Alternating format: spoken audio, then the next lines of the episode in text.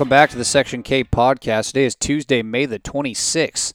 After a brief hiatus, we are back with an interview with an NRCHA Million Dollar Rider and co host of the popular podcast Cowhorse Full Contact.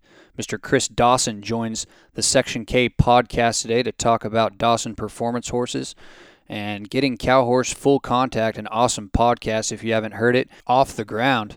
So be sure and head on over to the Apple Podcast app or the Spotify app and get your Cowhorse Full Contact fix as soon as possible. Once again, big thanks to Chris for coming on the show this week.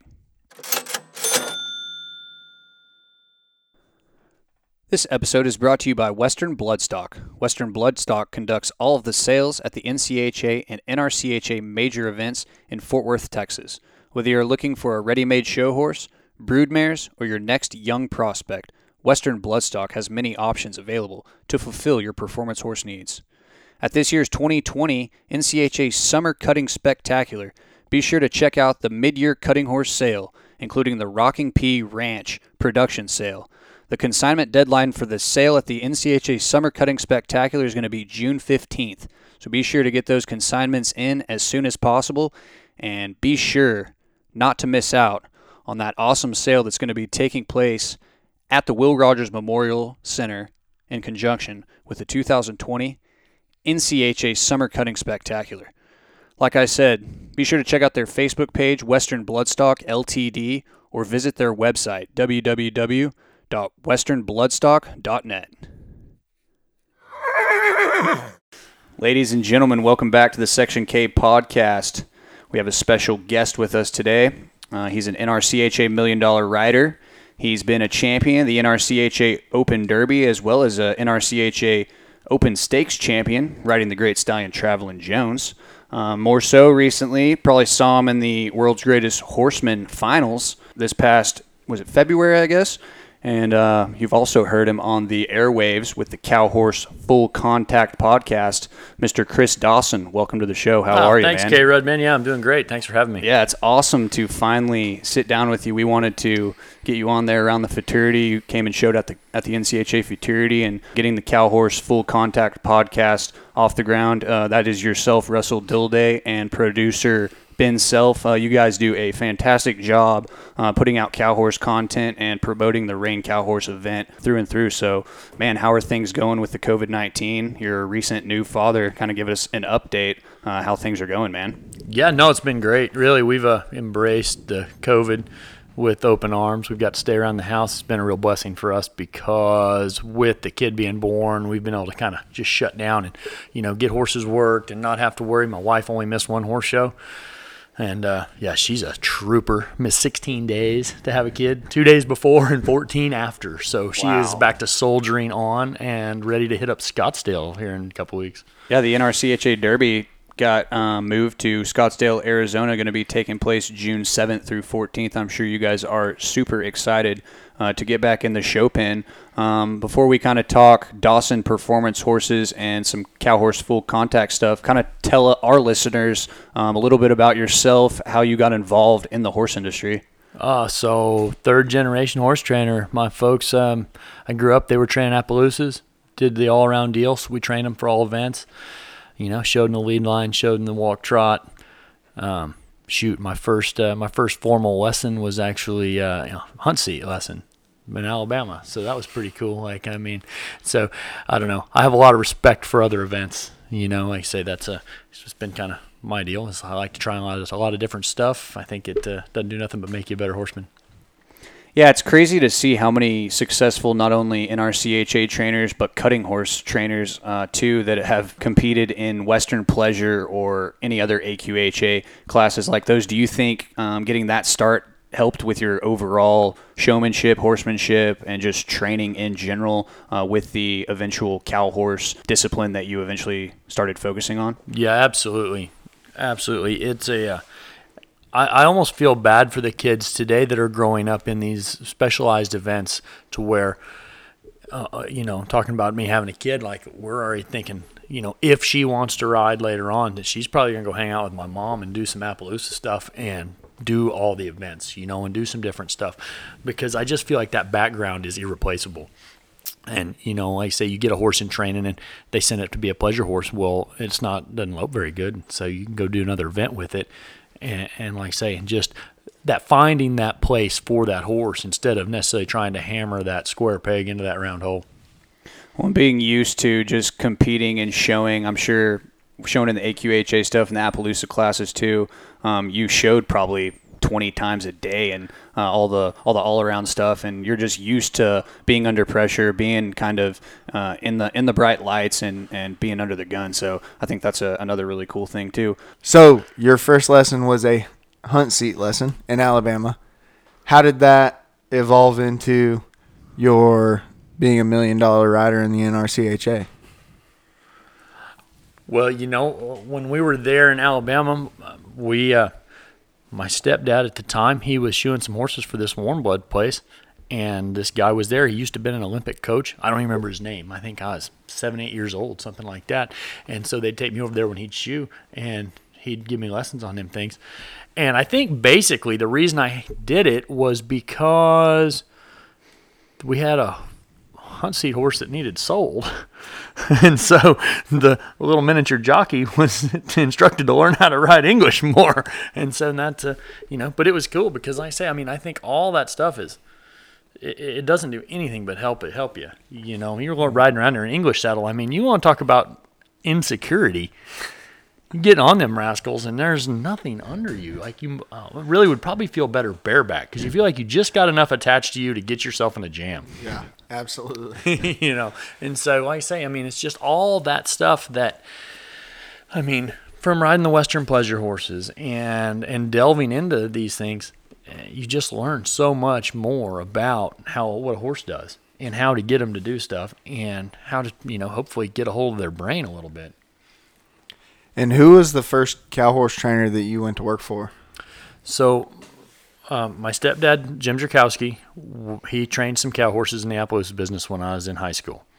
And that was kind of my first exposure to it. And I showed a couple of times, maybe five or six times, I'd shown a cow horse before I went to work for Todd Crawford in 2000. And then after working for Todd's, you went to Carroll's mm-hmm. at some point. yep. Yep. No, four years at Todd's and four years, a little over four years at Carroll's, and then uh, yeah, when I was at Carroll's, I got to be around. Robbie Boyce was the head trainer when I went there, and then I worked with different guys there between guys that she'd hire to come in and help. Don Murphy, Jim Paul. I mean, the list go Ron Rawls. The list goes on, and then. Uh, yeah, well, I've had two jobs in my life, Cody, and I've been fired from both of them. and so there in 08, I uh, went on my own forcibly and started my own business. If you're your own boss, you can't get fired. Well, you hope not. You hope not. I, there's been days. There's been days I've had I've had second thoughts about that. I feel like if there's one spot that he could get fired, it maybe could be Dawson Performance Horses. right. Yeah. I think that Absolutely. that's the only possibility. Boss lady's back in the saddle yeah. too. Oh yeah. She's around. Mm-hmm. Well, that brings me to my next point. Dawson Performance Horses located in Perrin, Texas now. Uh, when you went out on your own, have you guys always been kind of here in the Weatherford area? No, actually, uh, you know, we kind of, I went on my own in Whitesboro, place called JA Ranch there on 82, and then, uh, oh, I guess I was there a couple of years, and then Robbie Boyce took uh, the job at Cowan's, and he had his place in Jacksboro, and so I leased that from him for a couple of years and then from there we went up to uh, Don Murphy's place in Oklahoma. And by now Sarah had kind of showed up, and we'd moved in up yonder. And then we moved to Aubrey and rented a place for two years, and found this place for sale down here. And so hopefully the uh, permanent home. Perrin, wit, kind of heaven on earth, if you ask me. Oh, especially in the Corona I days. mean, Don't forget Lipan. uh, Lipan's I mean, up there too. Y'all ain't been over there, but I'm gonna tell you what. Lipan ain't a bad place to Ain't be. a bad spot. It is not. yeah, the Walmart and Mineral Wells, God's and, country. and Woody's cheeseburgers. What else do you need? I'm feeling like this is a pretty good place for a like if we do have a zombie apocalypse or whatever. I feel like we have enough network out here, and uh, yeah, and the proximity to uh, things that we need. Proximity to nothing, really. I mean, if that that's makes that's my point. That's Yeah. it right there. Yeah.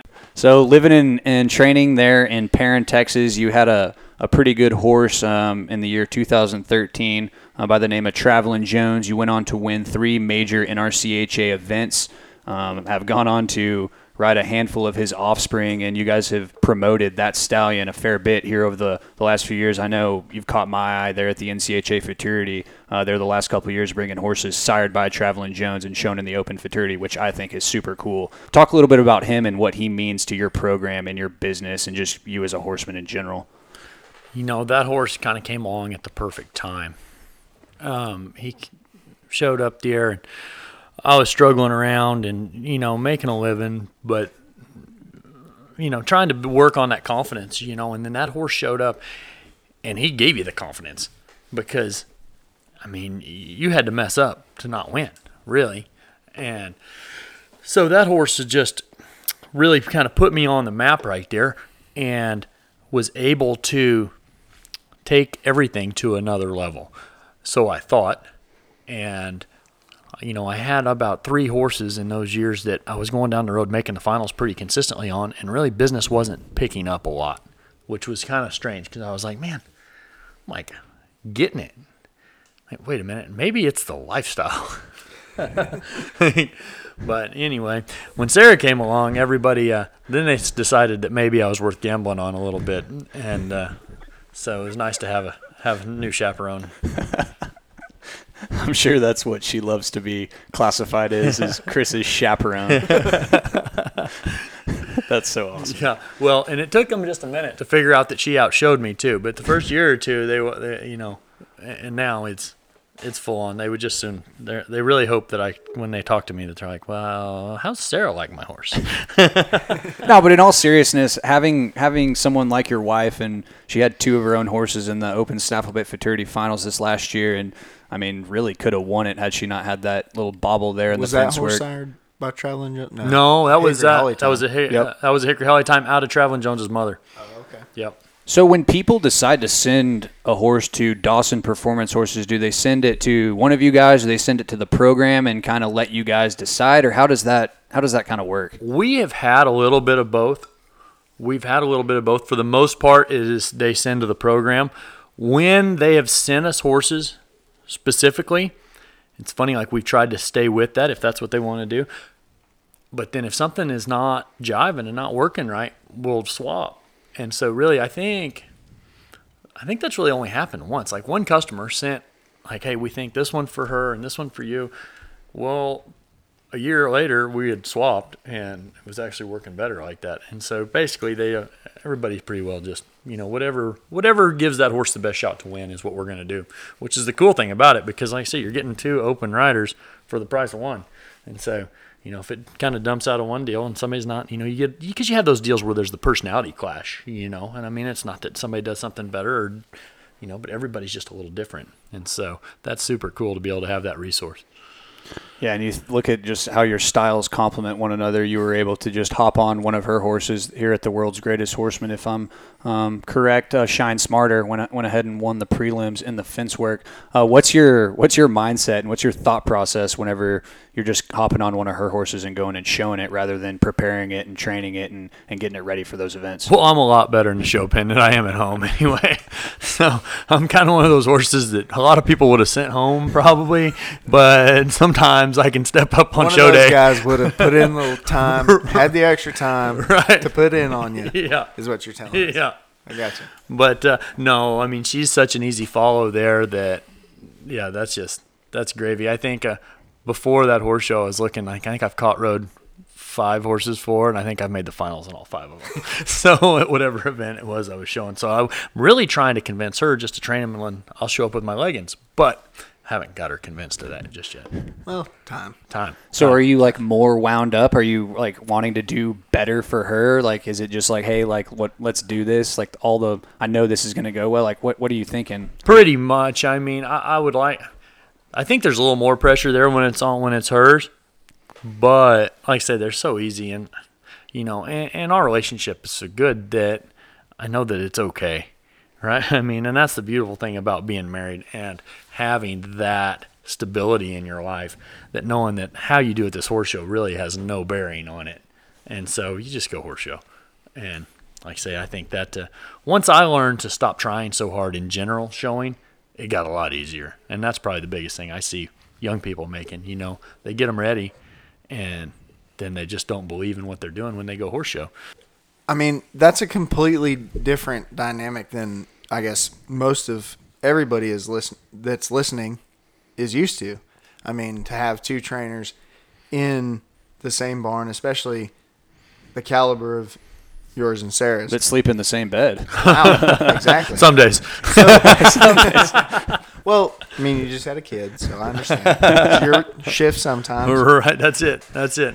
But uh, how does I mean? Because as as horse trainers, and I've seen it all my life growing up in the way I have, you always are looking at that horse like, why is that horse, or why? Do, what can be fixed on this horse? How does that work on a day to day basis with you and Sarah together every day? Because I'm sure you're sitting there watching her horses, thinking, man, if this horse did this, do you tell her or how does that work i guess every day You know, basically, we try and and it was definitely a learning learning curve when we started working together. But for the most part, if one of us wants the other one's opinion, we ask for it. Mm-hmm. You know what I mean? And that way, it, it stays constructive, right? Because it's no different than if you you know you're working horses with a buddy at a horse show or whatever. I mean, you don't want necessarily want him to comment on every turn that that horse made with a cow, right? Like if you got something going on, you're like, man, I got there's just something here in this left turn. Can you see what's going on? And that's basically the same conversation that we'll have there at the house. And we just really try and respect each other's boundaries right there, you know. And if one of us wants some help, we'll ask for it. And like I say, but it, the eyes are always there and available. And that's such a cool thing because I know for the longest time I'd get so much better going to a horse show when I was riding with some of my friends and we could bounce things off like, man, you're picking at this, but it looks pretty good. Or you're not even worrying about this and it looks like that's fixing to bite you in the hind parts. Mm-hmm. And so it's just super cool to be able to have that resource at your fingertips every day. absolutely and that's just something that we're not used to in in the horse industry i mean there's you're one of a kind. I mean you and sarah are absolutely one of a kind in in that aspect because it's it's a very tough and to be as successful as you guys have been i mean it's it's amazing for me to watch and and learn and i mean especially like watching you help her in the show pen in the herd work or whatever it is i mean it's just it's absolutely mind-blowing to me because of the industry we grew up in Right. Yeah, I don't really watch cows with her too much. I just I kind of let her and Aaron tell me what we're going to cut, and then I try and find them. But Yeah. I try to not to I try not to do too much cow picking unless there's just something I'm like, hey, that I don't I don't think that one's very good. but for the most part, that's a yeah, that's on them. And like I say, I usually try and get her input on what cows to cut. They uh, they'll slip around there. Them girls will slip around there and pick some pretty good cows on you if you're not careful. yeah absolutely i've dealt with that in the non-pro So give us a little glimpse in the day-to-day activities um, at Dawson Performance Horses. Obviously, um, with a full barn of uh, NRCHA cow horses, and then obviously you've been training some cutting horses here and there. Um, how do you break down your schedule um, on any given work week? Yeah, well, so we have an indoor cutting pen, and so a lot of our schedule is a little bit dependent on the weather. So if we've got fresh cows and dry ground, we're going down the fence. Like that kind of supersedes everything. And then, you know, when the weather gets bad, if we need to haul and rain, then we can. Or if, if it's rained and we've got fresh cows, then we cut. And, you know, and so I know there's a lot of guys that do three days of each event in the cow horse. And I've heard a lot about that and read a lot of articles about that. Um, I don't, I try not to subscribe to that just for the weather aspect of it. Because, like I say, sure enough, if that's your, if you're here in Texas where the weather is so variable, and you stick yourself onto that schedule. Well, next thing you know, you've just cut in your indoor on three dry days, and now you want to go rein or go down the fence, and now it's raining like a son of a gun. Well, you've just shot your whole schedule completely in the foot. So, like I say, if it's dry, you can usually find us in that outdoor pen ripping them down that wall. Well, that's like incredible time. that's incredible time management. Just because you think about, I'm sure you wake up certain days and you don't necessarily want to do one thing, but your schedule and you know you need to do this or that or whatever. And I, I just can't imagine having two different sets of three year olds. You have your cow horses for the snaffle bit, and then, I mean, you look at all these NCHA trainers that want to pull their hair out when September, October, November rolls around. It's just the stress levels that come along with these uh, futurities. How do, how do you guys handle that? You know, Caden, it's just like I say. I guess it's just a matter of I don't know that that time is any more important than any of the rest of the time. You know, to be honest with you, it's just, and if you lose your mind in those times, it probably is not going to go very good anyway. And so, I say, when I, I think, I like to think that my strong suit is like them last two weeks to a month before the futurity for the snaffle bit.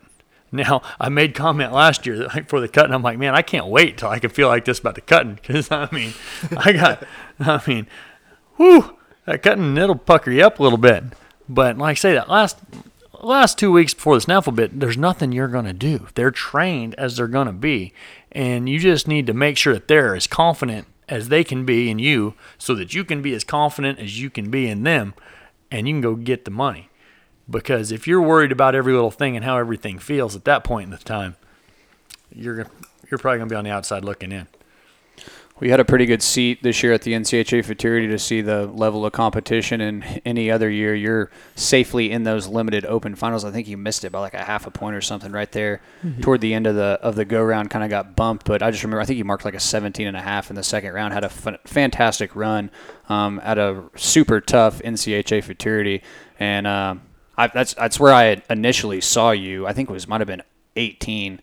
Um, showing a horse sired by Traveling Jones at the Futurity. You might have did you slip in the limited finals no, that year? I, I made limited finals one time at the Summer Spectacular on Traveling Jones, and that was a ton of fun. And that was the only time I've showed up at a big cutting and got to pull the donator sticker off of my forehead. and so looking forward to me doing that again. So last year I ended up with my first finalist. It was an unlimited amateur finalist, hey. and so I was like, man, that's not really how I had it pictured being my first NCHA finalist, but I'll take it. So anyway, shout out to Sherry Kagan for. Uh, you know, buying that horse and uh, taking a swing on it and getting it in the finals for me. What is it like having? I mean, you had some snaffle bit futurity finalists, and then also having a horse like that that you had had some success on, and then also watched it have some success on with your amateur, unlimited amateur finalist. What is it like having that kind of a horse, and and also just balancing the training of training a cutting horse and a cow horse. Well, so a little bit about that horse is his name was CBR Jayhawk Manor, and I bought him at the sale the year before from Thad Cox. And Thad had him super, super tied to a cow. I mean, a cow meant so much to him. It was unbelievable. So um, I'd bought him there at the sale and then sold him to a friend of mine, Justice Larson, and he kept him there at the house, and we got him trained up. And it was kind of one of those deals. We didn't give a ton for him, and it was kind of just a fun deal, right? And I just kept him tied to that cow. And I mean, I just tried to, I tried to not let the mechanics override the flow and the relationship between him and that cow. And it was probably the only one so far that I've trained that I've done that with. And we got in there to August, and I'm really, like I said, still, it's just kind of a goof. And we went to a pre work, and I had Farron over there. And I worked this one. He's like, Well, this one's got a ton more training than the rest of these things, and this and that. I'm like, Farron, this is my greenest one, man. I'm like, I can't really. And he's like, and this is, I guess, about August. And he's like, well, it looks like you maybe need to train the rest of them like that. and I was like, touche. Well, and from August on, he, that horse just kept building and kept building and kept building. And like I say, I had took him to just a couple of pre works, and he every time I hauled him to town, he gave me a lot of confidence that he was going to be a little better when we got to town. And I put a ton of stock in that, no matter what event you know, how are they going to be when they go to town? It doesn't really matter how they feel there at the house, and them judges don't get to feel them anyway. It's the ones that answer on show day. So. So, do you think showing out the futurity made you better for the celebration of champions when that rolled around right there at the first of the year? Absolutely. No, the cutting, the more I show in the cutting, the more comfortable I feel walking through that herd. And that's really, oh, I think that really probably has a, the most benefit as far as crossing over between the cutting and the cow horse is just your manipulation of the herd and getting comfortable moving around in that herd and how to get cut and how to set yourself up for success in that situation. The actual working of the cow and everything else, uh, you know, it's they're different events, and you have to remember that they're different events. And there's not one that's easier than the other, but it's just you got to. There's a different set of priorities in each one. Well, being at the at the world's greatest and having a front row seat um, there with your producer, uh, the help of his family getting us tickets. Um, big thanks to them. We were able to see firsthand um, coming over from the Will Rogers Memorial Center and going straight into the rein work. Um, how do you adjust uh, doing that? Because I think that's the most intriguing thing is um, you're working out of the herd, and then all of a sudden everything is forward, forward, forward. Not two hours later. Right. Yeah. Well, the world's greatest is a that's in its own beast right there. I mean, so the mare I showed there, she is really good in the herd. Like she can be she can be fours in the herd. I've been fours. I've won NCHA classes on her being fours. I mean, she's a legit kind of a horse right there. Now, when you show in that world's greatest though in them finals, like you say, you've got four events that are going to take place in two and a half hours. So you have to kind of give a little here and take a little there. And so if you got to show them maybe a little fresher than you would like to show them in that herd, maybe it keeps you from getting her really screwed down the way you wanted in that herd, you know? So I wasn't terribly happy with how everything went in the herd work on her. I think I marked a 14 or something and kept three cows away from the herd, but that was about it. And I'm like, man, she can be so much better. But I knew I had to leave her a little bit fresher because at the end of the night, that's what it's going to be. And so, like I say, you walk out of there and you're a little downtrodden. And then you just kind of regroup and like, well, we survived it. And, you know, my buddy John Swales, he won it a couple years ago with a 207 in the herd work. And I was like, I'm seven points ahead of where John was. We all right, let's take another run at it. And so then we go make up some ground in the rein work, and everything was you know, back on top, and then just one little barrier break away from one little piece of yarn. One stupid little cotton yarn. I don't know. That was obviously threaded by, I don't know, some invalid. Had to have been. Invalid children It's in a, a sweatshop fluke. somewhere. It's a fluke. But your buddy John Swales, My buddy John Swales, he come back and whooped us up, on, whooped up on us again. little two-time world's greatest horseman champion right there. that's an unreal event. Oh, so much fun, dude! It's the funnest event. It is the funnest event that I've ever shown in in any discipline, anywhere. I mean, it is. I mean, just the prelims of it. It's just. I, I can't even describe it. From a spectator standpoint, I like love. I mean, every single world's greatest horseman finals I will be at because, like you said, you can watch four different events in a span of three, four hours, and not only that, like you mentioned, breaking the barrier. When else can you come see Call Me Mitch or Duel's Lucky Charm or Shine Smarter, a bunch of these other horses rip it out of the chute and steer stop? I mean, that to me is one of the most impressive things is seeing these horses uh, stop these steers because that's not easy to do. Well, and in my opinion, like being on a horse that can do that kind of stuff. I mean, I've been on a lot of horses and I've rode a lot of horses, showed a lot of horses, but being on a horse that can actually like do everything, like that's unreal to me because that's so hard. Because I've been on really, really great cutting horses and I've watched these other horses and it's just it's an unreal event. It's crazy to think that these horses are that handy, I guess, and these people that ride them can present them in the best way.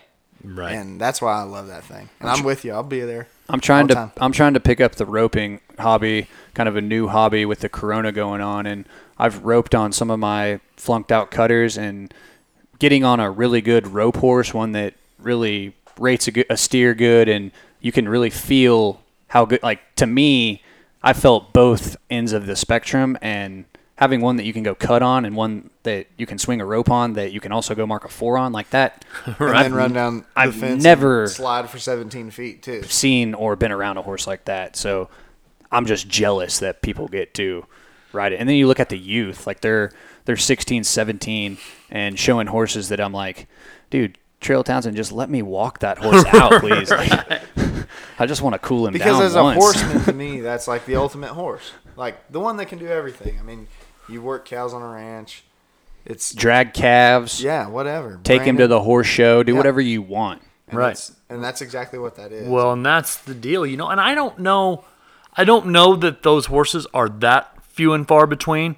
I think the mindset of the entire culture right now, with all the specialization, it's like, well, I'm going to cut on this horse. I'm never going to let him go follow it around, or I'm going to rein on this horse. He's never going to see a cow or a rope. It's going to scare him, and it's going to blow his mind. My dude, all our two year olds, I mean, we're like, they're getting something's roped, dragged. I mean, just do whatever. Like, they're all horses. And if you can't go do the job on them, they don't need to be anything. And then as we get closer, shoot, last year at the Paterti, what was it, 18, I had a horse. I was having a little heck with him the last month before the Futurity. Eddie Howard owned him. And I'm like, man, I don't know what to do. So I just went to doctor eyes on him. I doctor four eyes on him every day. Like time off to the cow, get off, make him hold the cow down while I doctored eyes on him every day for two weeks. I doctor four eyes and go down the fence twice. That's all I did on him the last two weeks for the Futurity. He won fourth the Futurity. And so, I mean, you can do stuff on them, but er, I mean, like you say, but really until you get yourself in a situation where like I have nothing to lose because it's terrible right now like you're not going to take that chance. But I mean, the best. I mean, shoot, the last time. Oh, I guess it wasn't the last time, but I made the Rams 30 finals, and I was up there staying at Robbie Boyce's. And the, before the first round, I go up there and I treat them like reiners, and I go up there for three or four days, and I rein on them, and I run stop them, and I circle them. Well, I spent all year turning back on them and just riding them. And I think I marked like a 17 and a 14 or something in the first round on these two horses. I go back to Robbie's. I don't even go back to the city. Maybe one night before the second round. And I just used them. Just turned back on them, turned them out, just rode them. Like made sure maybe my lead departure was there. Other than that, no reining training. And I go back up there and mark like a 22 and a 21 on them, make the open finals on one, the intermediate finals on the other. I'm like, man, if I'd have done that for the first round, I'd have made the open finals on both of these rascals, you know? But like I say, but guys just get so scared to do that because it's just like we have to have them so dialed, so dialed. And I don't know. I think sometimes that can uh, kind of dull the blade a little. Well, and two, being a horse trainer, you see how much your client has invested in whatever the next event is, and it's like if you if you were to have a little hiccup at the next event, it's I'm sure in the back of your mind like, oh, is it because I took that horse and doctored eyes on? Is that why he was bad? I mean, you you can't help but fight your head on that kind of stuff. Right. I'm sure. Yeah, no, I really just try and like as long as I'm doing a job on them, and like I say, I have three pillars to my training program, and it is stop, steer, and rate. And as long as I'm not violating any of those three things, I'll do whatever I feel like doing on them things that day. was uh, CBR Jayhawk? Is that his name? Yep. Was he originally going to be a cow horse, or was he always going to be a cutting horse? Well, Yeah, like when do you decide And- yeah, to be that- like, hey, this is yeah. this is I'm gonna how- cow horse this one, or I'm gonna I'm gonna show this one as a cutter. I don't know how much you guys are going to want to hear this, but I'm really looking forward to the day I get to show one at the cutting that would have snaffle bitted. like that's going to be an exciting day for me. Hey, we got plenty of take. so, We got plenty of long drink too. It could it could happen. right? So, yeah, no, that horse, he was, uh, like I say, he was super concerned about a cow, and he stopped good, but he wasn't the greatest loper, and he wasn't maybe the na- didn't maybe lope around with the most natural collection, and so I was like, I mean, I got him home with the thought of cutting on him or seeing what he was, and it didn't take me very long to figure out that he was going to be a cutting horse. So you guys took a pretty big step here after the Snaffle Bit Futurity. Uh, yourself, Russell Dilday, and Ben Self fired up the Cow Horse Full Contact podcast, which I've really enjoyed listening to. The cold call episode was kind of similar to our um, little super pod we did, calling a handful of our uh, NCHA trainers. So talk a little bit about the origin of Cow Horse Full Contact, um, how the idea came about, and really just how much fun you guys have had um, putting out content uh, related to cow horse stuff. Well, they say imitation is the best form of flattery, and Ben Self, he when he uh, originally asked me about it, he says, "Hey, have you heard the Section K podcast?"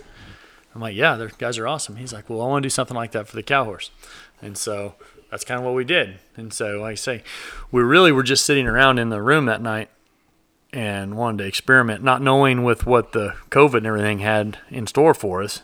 And we wanted to just practice on the phone and see what some of the sound was like. And so we just hit the cold call deal, and then we ended up releasing it, but uh, just kind of for fun, really. But no, it's been a super super good time.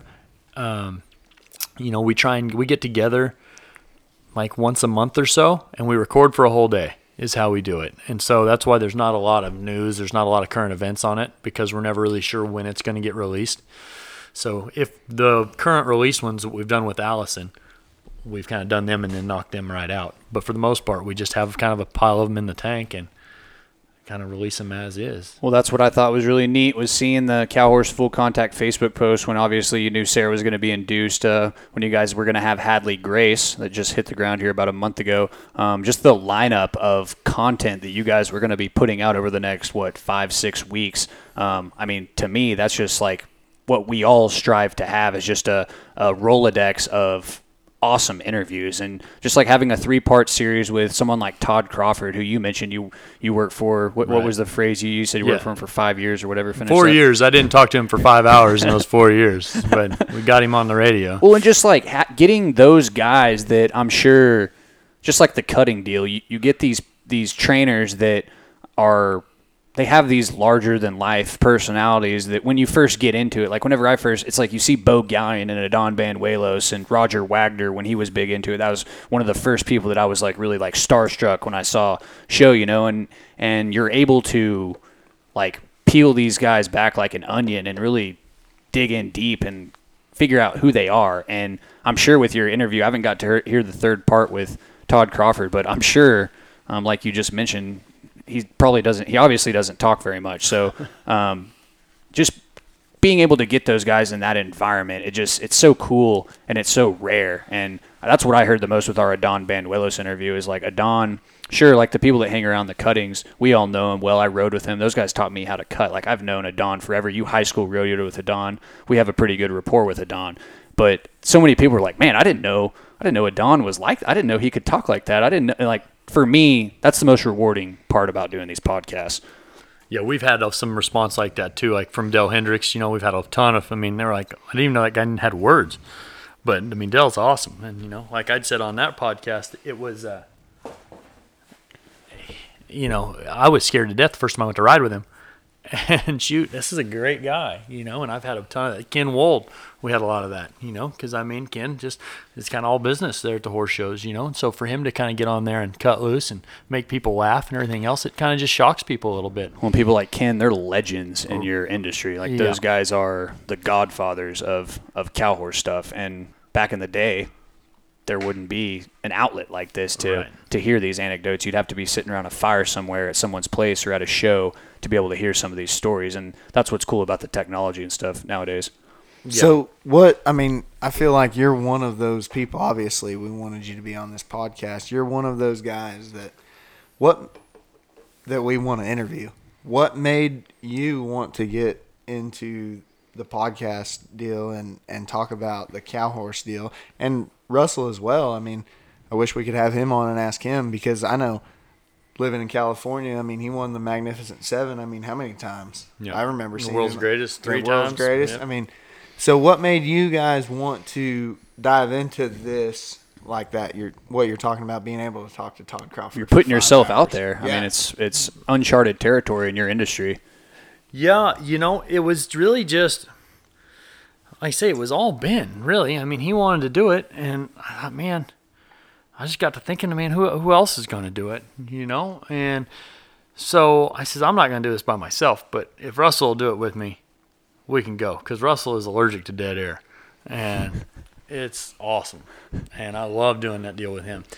But, uh, you know, but I just feel like there's so many cool stories. Like that's the beautiful thing about the cow horse because, and we talk constantly. You always are hearing about the camaraderie in the cow horse and about how everybody's so welcoming. Everybody's in a good mood. You know, I mean, yeah, it sucks when you lose, but you're over it in five minutes.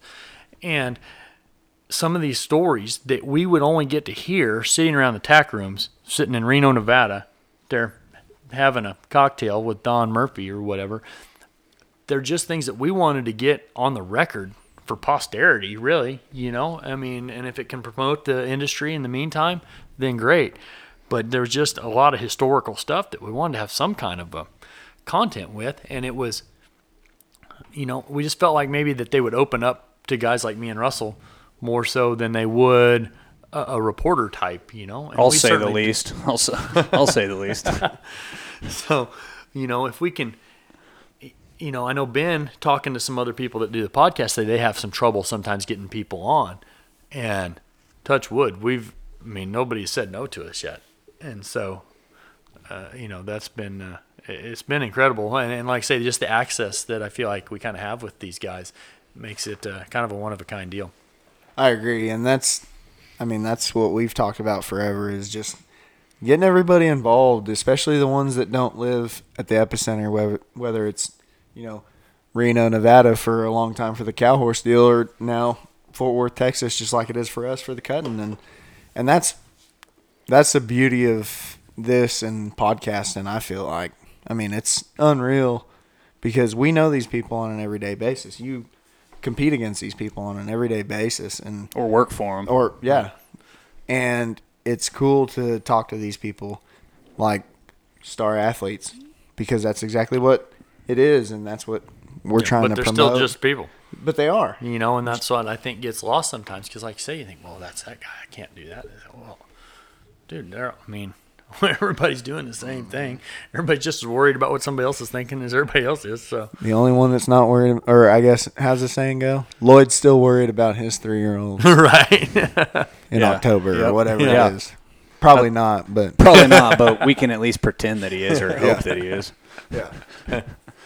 So you talked about Sarah coming back, not really missing much time after the birth of your child, Hadley Grace. Uh, how has the schedule changed uh, having a little one on the ground now?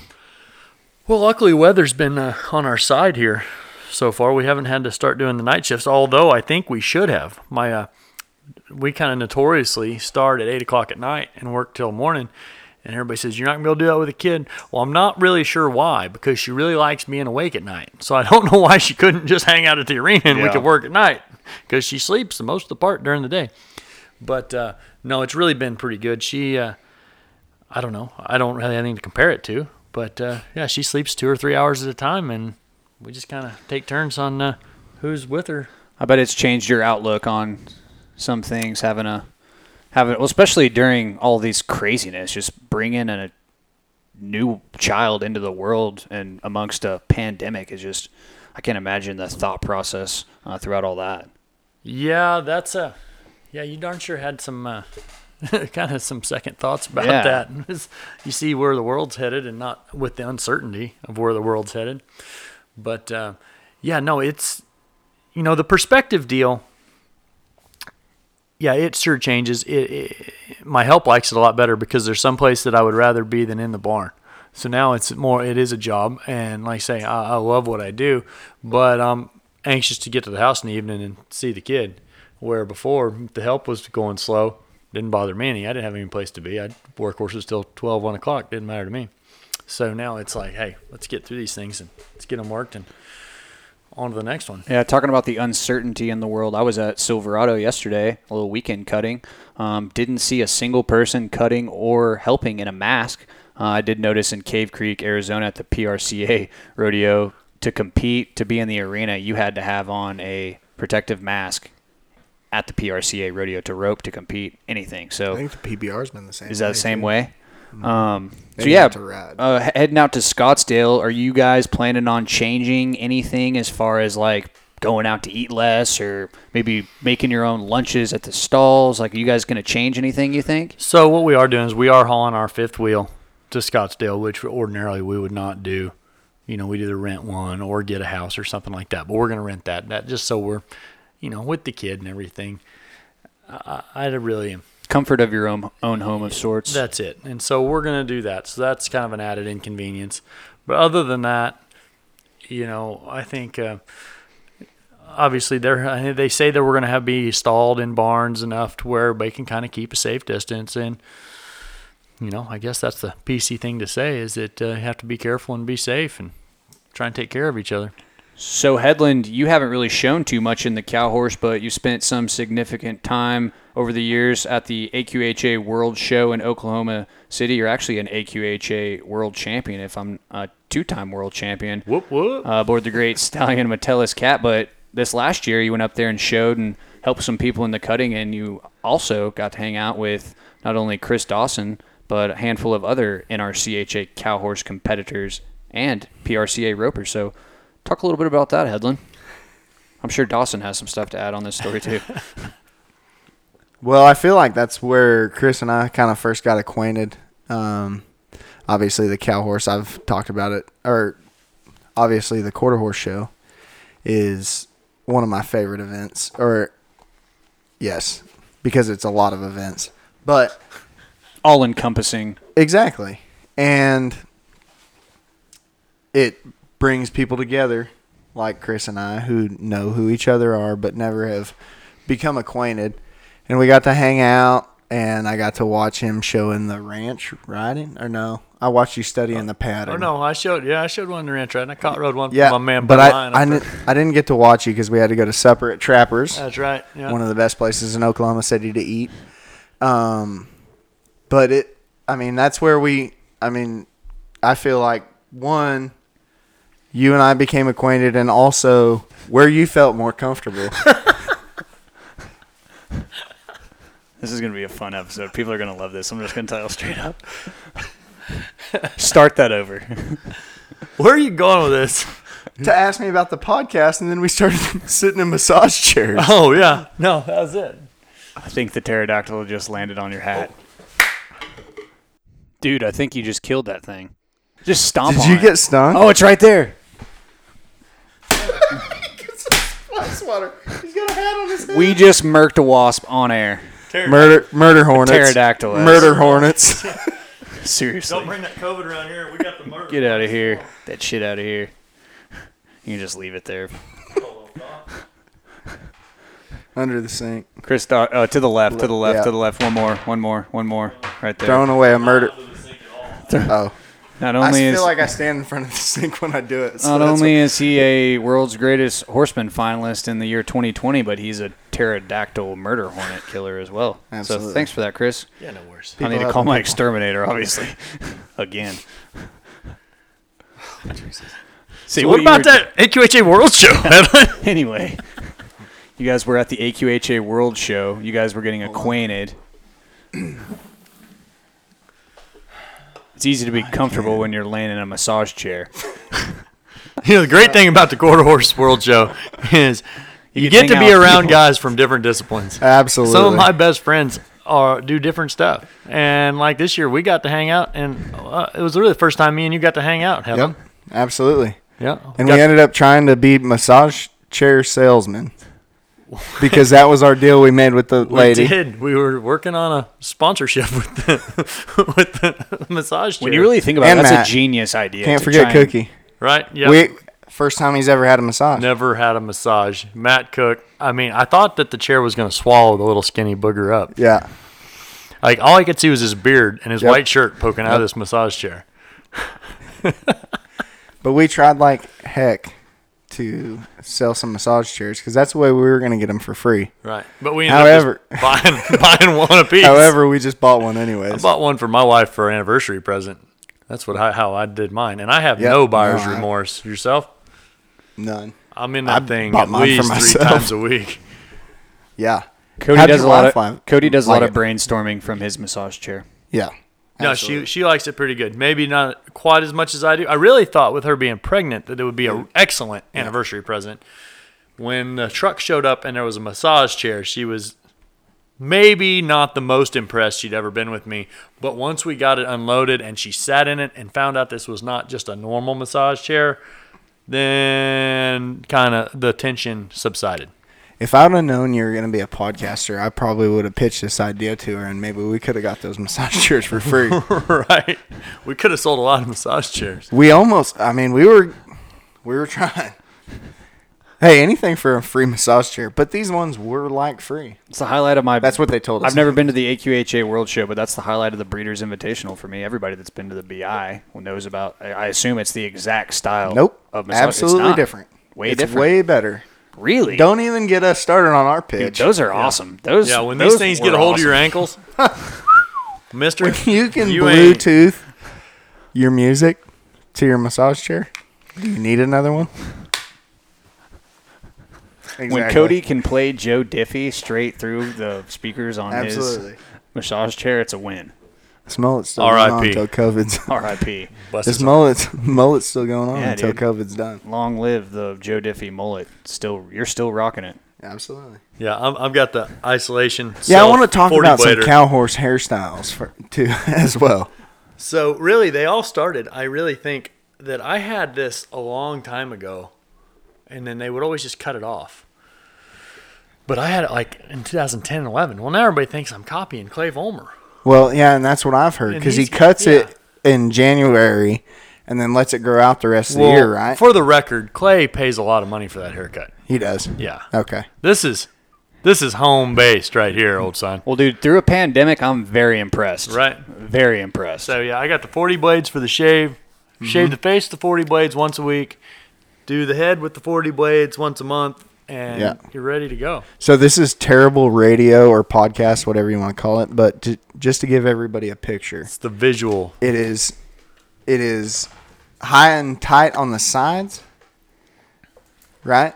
So uh, what is it on the sides? A forty blade. What is that? Like a one? No, no, no, no. no. I mean, in, in in sports clips terms, in sports clips terms, it's a no guard. no guard. Like right, it's On out right sides. now. Yeah, Okay, and then literally just around the top, yeah. Approaching man bun on top. approaching man bun. Okay, so no clippers, forty blade, scissors, anything that can cut anything has touched this top in a in minute. a while. In yeah, a minute, It's been a while. But everything from a little bit above the temple down. I like to think of 40 it as blade. like a prohibition haircut. You know, and Mm. them other guys, you know, and, and they I get their see- hat, and their hat would come off, and their hair would Yeah. flop down, kind of a Peaky Sergeant Blinders. York, Peaky Blinders. Peaky blinders. I, yeah, or like a modern day barista in like the East Village in Manhattan in New York City. Lawless, lawless, Lawless, yeah, yeah. Yeah, that Tom too. Hardy, Oh, yeah. Shia LaBeouf, and then these uh, a couple crazy brothers that they have. right. Have you met Howard? Howard, yeah. That's Uh, awesome. So, anyways, Hey, so with this pandemic going on, we had Stephen Hayes with the APHA on a while back. He used to be an employee with the NCHA, and one of the questions we asked him this is going to be a two part question for you. But if you had to pick four NRCHA trainers and four NCHA trainers to be quarantined with, had to stay with them for what if it was 14 days, sixty-five days, or what 60 is it? Whatever. I mean, what is it? However long this has been. If you were going to be. Man? Yeah, because that's like a new. I feel like that's a new 2020 word that's going to just be around forever. Quarantine. That and new normal. The other phrase I hate is social distancing. I absolutely despise that phrase. But if you had to pick, let's start out with the four in the NRCHA cow horse trainers that you would want to be quarantined with. Um, well, I mean, well, a lot of times we go on vacation with like Anthony and Aaron Tormino and Lee and Ashley Deacon, and so I can just crack those out. Matt Cook, I'd throw in there. Matt and Brianna Cook, like that's a pretty good quarantine team. That sounds like pretty good Has- horse training team. If and- Matt's never had a massage, has he ever been on some sort of vacation? He, like he that? has. I ha- I tried to get him to go with us to Florida this year, and he wouldn't go. But Brianna swore to me that he went somewhere and wore a pair of shorts because I'm pretty sure he doesn't own anything except a long sleeve white shirt and jeans. But she did say that she got him in a pair of shorts one time. What about NCHA trainers? This might be a little bit harder. Shout out Matt Budge across the street. You better you better choose him. right? Yeah, no, I'll go with my neighbor Matt Budge, and I better go with uh, your neighbor Shane Ashley Carlin Yep. because she delivered my kid here a month ago. So, and then I'll rock. She'd have been handy to have during in quarantine. Good, good to have a professional um, medical uh, professional there. Uh, I, I rocked the Cody Headland. Like I thought we hit it off pretty good. We haven't spent a ton of time around each other, but And he would. Headland's quite the chef too. He's been Right. grilling up ribs. I mean, he's a his his famous dish though is pot roast. Make you feel right at home. nice. I stole that recipe from Landy. Mom. She taught you Sorry. everything you know. Though. I get I get in trouble for calling her Landy. But that's a thing. Like in horse show world, like mom doesn't work. Because Landy. everybody's mom. Yeah. Landy. Right. Yeah. Landy. That's you, ho- how you holler mom out to the open pen, and they're all turning around. Yeah. So Landy singles are out. She knows her name. There we go. That's good. But uh, that's Landy's recipe. She's It looked good. but I will smoke some ribs. I've seen that too. That's pretty solid quarantine households right there, if you ask me. Two massage chairs are better than one. massage chairs are way better than one. You guys could break down horse training film from your from your massage chairs at Or the end watch of every all the seasons of Criminal Minds. I mean, whatever. That too. I'm on my third trip through Yellowstone right now. I'm really excited about uh, the next Season season three. of Yellowstone, and that's starting in June. And I Father's think right Day. now is a great time for you to convince Cody Headland why. And I mean, I, he works really hard. Don't get me wrong; he doesn't really have much time to watch TV from his living room because he's either Busy. building fence, working horses, doctoring cattle, ranching. Think about those crews watching Joe Exotic with too. It'd be unreal to watch Joe Joe Exotic. Exotic. I have not I seen the forgot Joe Exotic. You yet. ha- that surprises me. Uh, you know, and I and not really for any reason other than I don't have internet at the house, so I, we don't do Netflix. And oh I didn't have time. Our, we actually had it planned that we were going to watch it while we were in the hospital having a kid and use their Wi-Fi, but we didn't. So- Wait, wait. w- You just said you don't have internet at your house? no, we have like a hot. We have our phone hotspot. You know what I mean? But no, we're This guy's like podcaster. Like, Hey, I so feel like- I hey, feel like so he is for the Mr. listeners, K Rudd sent me a text that he was going to share me on a Google Docs earlier, and I was like, what the hell's that? "What in the world is a Google Docs?" I sent him back a text that said, "You have to remember who you're talking to. I don't know what you're talking about right now." Dude, oh you're a cow horse influencer. You're a Western lifestyle influencer. I've just assumed that you had like the fast. I mean, out here in Whitt, get as fast as internet as you can possibly get. It's not super fast, but What do You guys um, have HughesNet? We have Sierra Network. Shout Sierra out, shout out, Scotty Rice. Oh, I need to get hooked up with. Hey, it. Yep. Sierra Networks works It's actually on the lap too. pretty They dang got a good lot out of here. reach. Yeah. That was the hardest thing for me to adapt to, just because like I'm a city kid through and through. I grew up in city in Midland, was in Fort Worth, moved out here, and it's like there's no AT and T Uverse in Whitt. Like, what are you talking about? plug Like, the shit whoa, into the how does that not work? So, K Rudd, I got a question for you. What about? Did you get to spend much time in town with all the COVID crisis? Um, I did kind of the first part. I was working. I'm a liquor rep, as some of our listeners know, with the Long Drink Company, and yeah, I mean, I was really the situation was so fluid there right before uh, St. Patrick's Day uh, with Trump coming on, and they canceled March Madness and canceled. I think I worked like the Monday and Tuesday after that, and I live right there in Clear Fork in the in the hub of Fort Worth.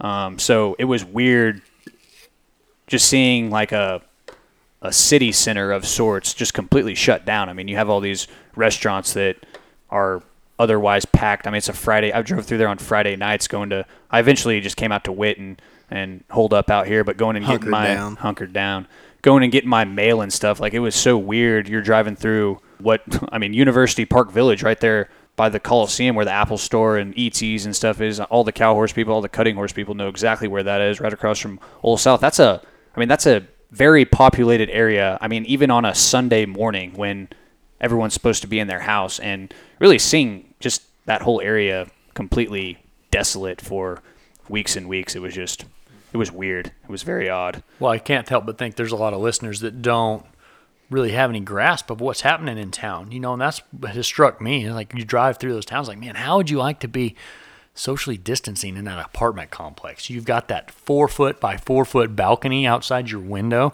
and that's basically the expanse of what you're supposed to be able to see. Like I felt terrible for those people. It's like a because, mental. It's like really a mental prison of Yeah. sorts, just because you can't. You're not able to see your friends. You're not able to see your family. You're not able to go to work. Like you're. I mean, there's tons of people that live in my apartment complex that that's exactly what they did. They holed up. They went to the grocery store. They ordered Uber Eats. I mean, that's the only thing that I wish we had out here was Uber Eats and favor somebody to bring me Buffalo Wild Wings to my front door. Something Blessed of that sort. to live on 20 acres in Lipan. Yeah, for sure. no, that's that's honestly been just really filling my time in the month of April with just like productive activities. Like my dad and I, we changed the oil on all of our rolling stock, pow- pressure washed. I mean, we did any and everything that you could possibly do odd job wise out here, just because it was like I mean, I don't like going to town anyway, so it didn't really affect me. Yeah. Much. But uh, yeah, no, that's that's a good point though. So many people that are involved with just the Western lifestyle as a whole are, I mean, socially distancing is what they do on a regular basis when there's not a worldwide pandemic going on. So yeah, I mean, it was just it's weird going into. I mean, it's just like the the super stakes that we're supposed to be in Fort Worth every day for three weeks in the month of March and April, and we just weren't. I mean, I had all my Snapchat memories every morning was the most depressing thing. And not only that, not only the Super Stakes, but the Breeders' Invitational too. Just, I mean, that's for me one of the highlights of my year is going to Tulsa and hanging out with all of our friends. I mean, you talk about the camaraderie and the cow horse. The same deal in the cutting. Like we go up there, we have dinner, we hang out at the stalls every night. We shelter in shelter in place during the tornadoes. Uh, so we're not really strangers to the whole sheltering place thing. Uh, being up in Tulsa is just because of tornadoes and not global pandemics. But yeah, it's just a sobering, sobering last couple of months, I'd say. Did they decide what they're are they doing anything with the super stakes or is it just Yeah, they they sent all the entries back. The Super Stakes is not going to occur Not this year, and um, hopefully the it looks things look uh, like they're kind of moving in the right direction for the NCHA Summer Cutting Spectacular to Well, take same place. with you guys too for the NRCHA Derby, right? I mean, it was supposed to be in Vegas. Right. correct? No, we've. Uh, I tell you what, we're gonna end up not missing any shows. Our uh, our stakes, stallion stakes, that's supposed to happen in March, is gotten moved to August. in Scottsdale. And, no, it's in Vegas. Oh, it's in Vegas. It's Vegas. gonna be in Vegas in August. Yep. And then the They- Derby from Paso Robles got moved to Scottsdale because Paso, of the California. right, California. And so we've not missed any majors, and actually added a major this year, the East Coast Derby, that's there in uh, going to be in Cordova, Tennessee, near Memphis, in July. So yeah, we're we missed a few weekend shows, but Well, and also too, it's probably a good thing that, but you guys don't have near as many shows as we do, and I think that contributes to right, some of the positive aspects of y'all's sport, and a reason why the turnout at a lot of those events is so big is because hey, like this is our one event that's going on in Tennessee. You're either coming or you're not, right. or you're not showing. You know. Sure. So, well, thank you, Chris, for coming over to Whitt, Texas from Perrin. Long trip over, being on the trip. Section K podcast.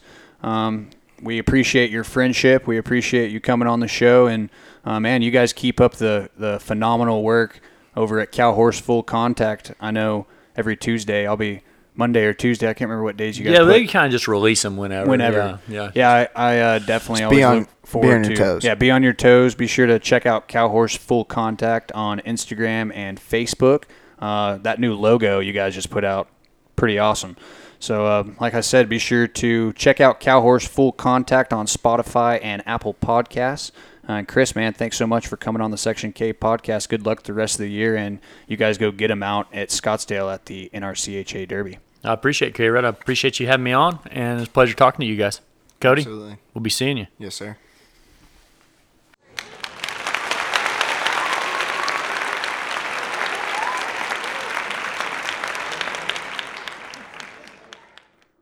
That about does it for this week's episode of the Section K podcast.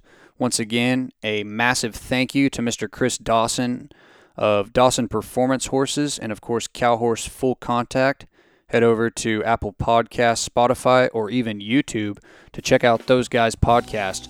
Uh, can't thank Chris enough for taking time out of his schedule and coming on. We'll be seeing you guys down the road. Well, when I look back on all I've learned, most bridges still stand, yeah, but some lay burned. Love that was made and the love that was lost, it's been worth it despite all the cost. Promises were made, but most were broken. Words I needed, I always left unspoken.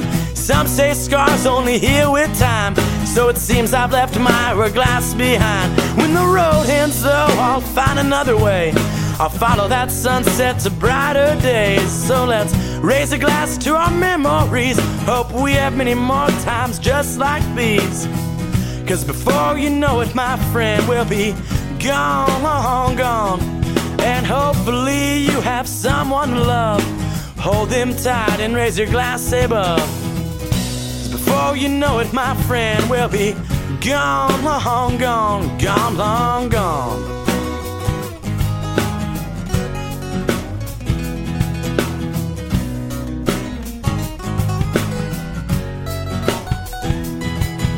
Loving lady luck splitting half day trains. So I'll wait and right till they come back again.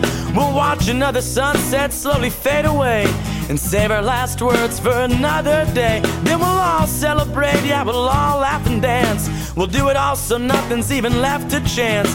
As long as there's a drink and a few good friends, we'll ride this train until it ends. So hop on board, won't you please come along?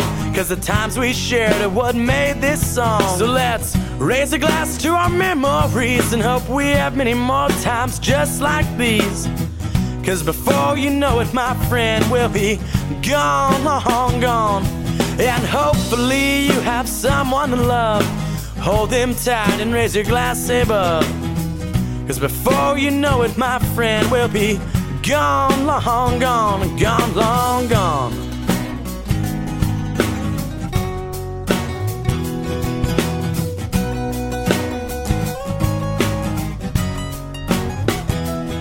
So I'll keep on going, I'll keep on trucking. You tie me down, I won't stop bucking. Gonna keep picking on these six strings. One day you'll see what my music brings. And I'll thank all the ones who said to never quit. And I'll laugh at all the others who gave me shit. Regrets they travel hand in hand with age. My remedy's waiting for me up on center stage.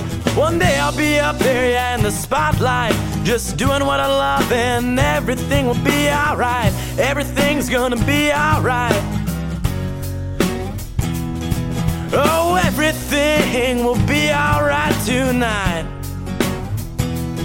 So let's raise a glass to our memories and hope we have many more times just like these. Cause before you know it, my friend, we'll be gone, long gone. And hopefully you have someone to love. Hold them tight and raise your glass above. Cause before you know it, my friend, we'll be Gone, long gone, yeah, gone, long gone.